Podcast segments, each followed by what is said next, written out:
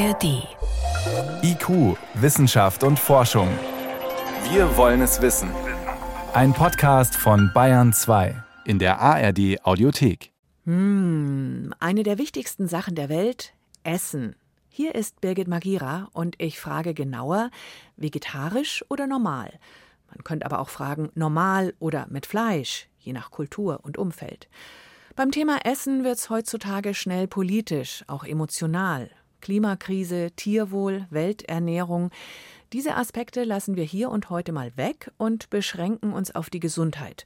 Da spricht ja auch einiges dafür, Fleisch nur ab und zu essen. Für manche aber schwierig, sich die Wurstsemmel zu verkneifen. Und was, wenn solche Vorlieben zum Beispiel auch genetisch bedingt sind? Eine aktuelle US-Vergleichsstudie zwischen Vegetariern und Fleischessern will genau das zeigen. David Beck über Veggie- oder Vegi-Gene. Erstmal vorweg, das eine Vegi- oder Fleischesser-Gen gibt es nicht. So einfach ist das mit den Genen fast nie. Bei Forschung dieser Art steht so ziemlich alles im Konjunktiv. Es könnte unter Umständen vielleicht einen Zusammenhang geben. In diesem Fall haben die Forschenden 34 Gene ausgemacht, die verschiedenste Aufgaben im Körper übernehmen und bei denen bestimmte Varianten bei Menschen, die sich vegetarisch ernähren, häufiger vorkommen. Und bei manchen dieser Gene scheint ein Zusammenhang mit der Ernährung naheliegend. Es sind Gene, die mit dem Stoffwechsel zu tun haben, also was macht unser Körper aus der Nahrung, die wir zu uns nehmen, oder Gene, die mit physiologischen Effekten der Nahrung zu tun haben, was macht die Nahrung mit unserem Körper, oder es sind Gene, die ganz einfach mit dem Geschmack zu tun haben. Fällt es mir leichter, aus einem Linseneintopf Energie zu gewinnen als jemand anderem, dann könnte das unterbewusst die Auswahl beeinflussen oder eben auch die Entscheidung dafür, ob ich vegetarisch lebe oder nicht. Genauso wie der Effekt, den Nahrung auf meinen Körper hat. Vertrage ich etwas weniger gut, selbst wenn der Effekt für mich gar nicht bewusst wahrnehmbar ist, dann verzichte ich eher darauf. In dem Artikel ziehen die Forschenden den Vergleich zum Alkohol. Alkohol wird im Körper zunächst zu Acetaldehyd abgebaut, bevor er weiterverarbeitet wird. Acetaldehyd ist giftig. Und je nachdem, wie wir genetisch gepolt sind, wie schnell es jeweils auf und dann wieder abgebaut wird, kann es sein, dass manche Menschen sich nach der gleichen Menge Alkohol schlechter fühlen als andere. Im Schnitt trinken diese Menschen weniger und werden seltener alkoholabhängig. Die dritte Kategorie Gene, die die Forschenden ausgemacht haben, haben mit dem Geschmack zu tun. Manchen Menschen schmeckt Fleisch einfach besser als anderen, denen wiederum vegetarische Gerichte besser schmecken. Das bedeutet aber nicht, dass Menschen mit den Fleischgenen sich nicht auch vegetarisch ernähren können.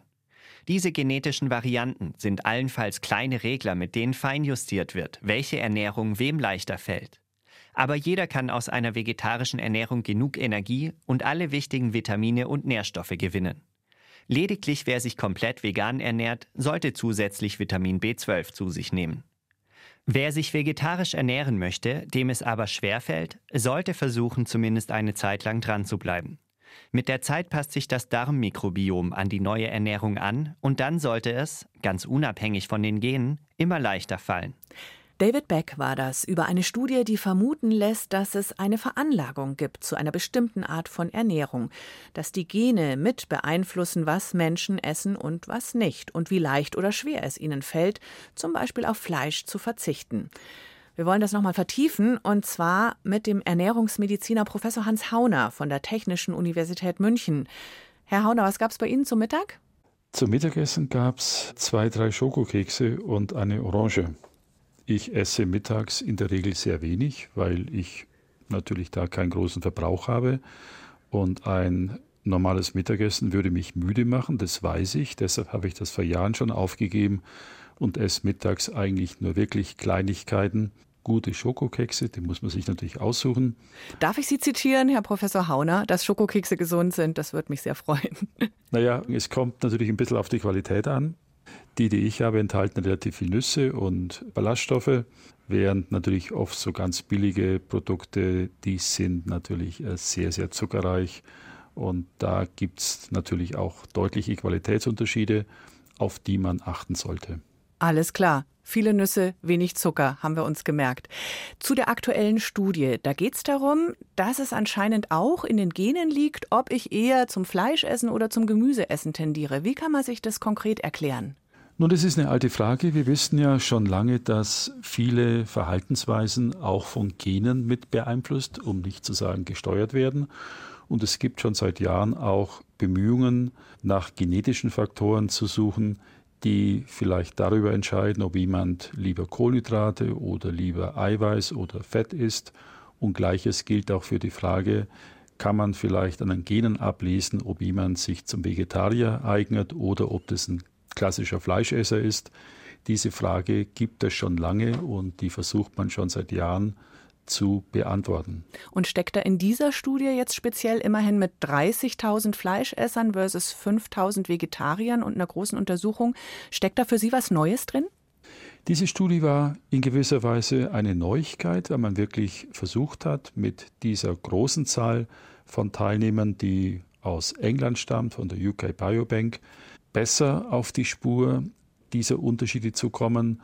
Und der Vorteil ist, dass man hier das gesamte Genom des Menschen, also alle Chromosomen, alle Erbanlagen verglichen hat, ohne Hypothese, wie das heißt. Und man ist hier immerhin im Vergleich auf einen Abschnitt gekommen, auf Chromosom 18, wo es einen sogenannten signifikanten Unterschied gab und hat dann versucht zu verstehen, was steckt dahinter. Insofern war das eine neue Studie, aber das Ergebnis war nicht ganz so eindeutig, denn dieses Signal, welches positiv war, beschreibt doch einen größeren Bereich des Genoms, auf dem insgesamt 11 Gene liegen, mit zum Teil sehr unterschiedlicher Funktion.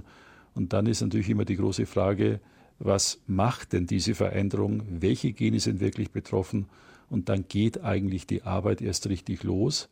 Das waren bioinformatische Analysemethoden, mit denen sie dann immerhin Hinweise gefunden haben, dass es wahrscheinlich etwas mit dem Fettstoffwechsel zu tun hat und vielleicht auch mit neurologischem Verhalten, auch neurologische Störungen. Das ist aber relativ vage und muss natürlich genauer bewiesen werden, bevor man hier vorschnell irgendwelche Schlussfolgerungen zieht. Es ist sozusagen ein interessanter Hinweis, aber was dem jetzt zugrunde liegt, ist damit noch lange nicht geklärt. Das heißt, wenn jetzt jemand käme und sagt, ich kann mein Essverhalten nicht ändern, meine Gene wollen einfach, dass ich jeden Tag eine Schnitzelsemmel und einen Leberkäse esse, würden Sie das gelten lassen? Das würde ich so nicht ohne weiteres gelten lassen, denn natürlich haben wir die Möglichkeit, unser Verhalten zu beeinflussen und auch unser Essverhalten zu bestimmen. Anders vielleicht die Situation, wenn es sich um eine echte Essstörung handelt. Davon sind auch ein paar Prozent der Bevölkerung betroffen. Und hier ist vielleicht der Hinweis interessant, dass wir aus älteren Studien wissen, dass Essstörungen bei Menschen, die sich vegetarisch ernähren, sei es Männer, sei es Frauen, häufiger auftreten, also in dieser Gruppe etwa doppelt so häufig. Und das kann natürlich auch psychologische Gründe haben. Wie das dann genau geregelt wird, das wissen wir einfach nicht. Und welche Rolle Gene spielen, ist natürlich jetzt eine interessante Frage. Aber das lässt sich aus diesen Ergebnissen zumindest nicht beantworten. Ich habe meine Essgewohnheiten von den Eltern geerbt, ich kann nichts ändern, sagen Sie, das wäre nur eine Ausrede, denn neben den Genen gibt es viele andere Faktoren, die die Vorlieben beeinflussen. Welche sind es vor allem? Wenn man jetzt das Essverhalten von Menschen anschaut, ist das jetzt genetisch oder ist es sozusagen das, was diese Menschen in ihrer Kindheit, in der Familie gelernt haben? Auch das können wir wirklich schlecht auseinanderhalten. Es gibt da Studien, ich kann eine etwa nennen, aus Dänemark, wo man mal geschaut hat, wie ist der Body Mass Index, das Körpergewicht bei jungen Erwachsenen, die als Babys in Adoptivfamilien gekommen sind. Und man hat geschaut, wem gleicht das Gewicht dieser jungen Erwachsenen mehr, dem der Adoptiveltern, wo die Umwelt, der Lebensstil der gleiche war, oder mehr dem der biologischen Eltern. Und hier kam zum Beispiel raus, dass das Gewicht der biologischen Eltern wichtiger war.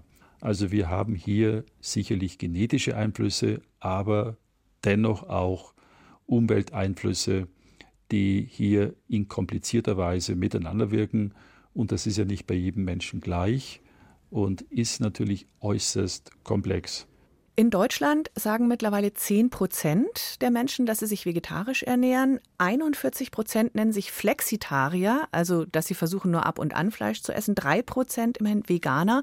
Also über die Hälfte der Menschen in Deutschland sagt, wir reduzieren unseren Fleischkonsum oder essen gar kein Fleisch mehr. Ist es gesund? Geht es für Sie in die richtige Richtung? Das geht für mich wirklich in die richtige Richtung. Wir haben ja lange gesagt, der Fleischkonsum in Deutschland ist zu hoch und viele Menschen essen täglich Fleisch. Dafür gibt es jetzt keinen wirklich guten Grund. Noch vor 50, vor 100 Jahren haben die Menschen auch hierzulande deutlich weniger Fleisch gegessen, weil Fleisch einfach teuer war.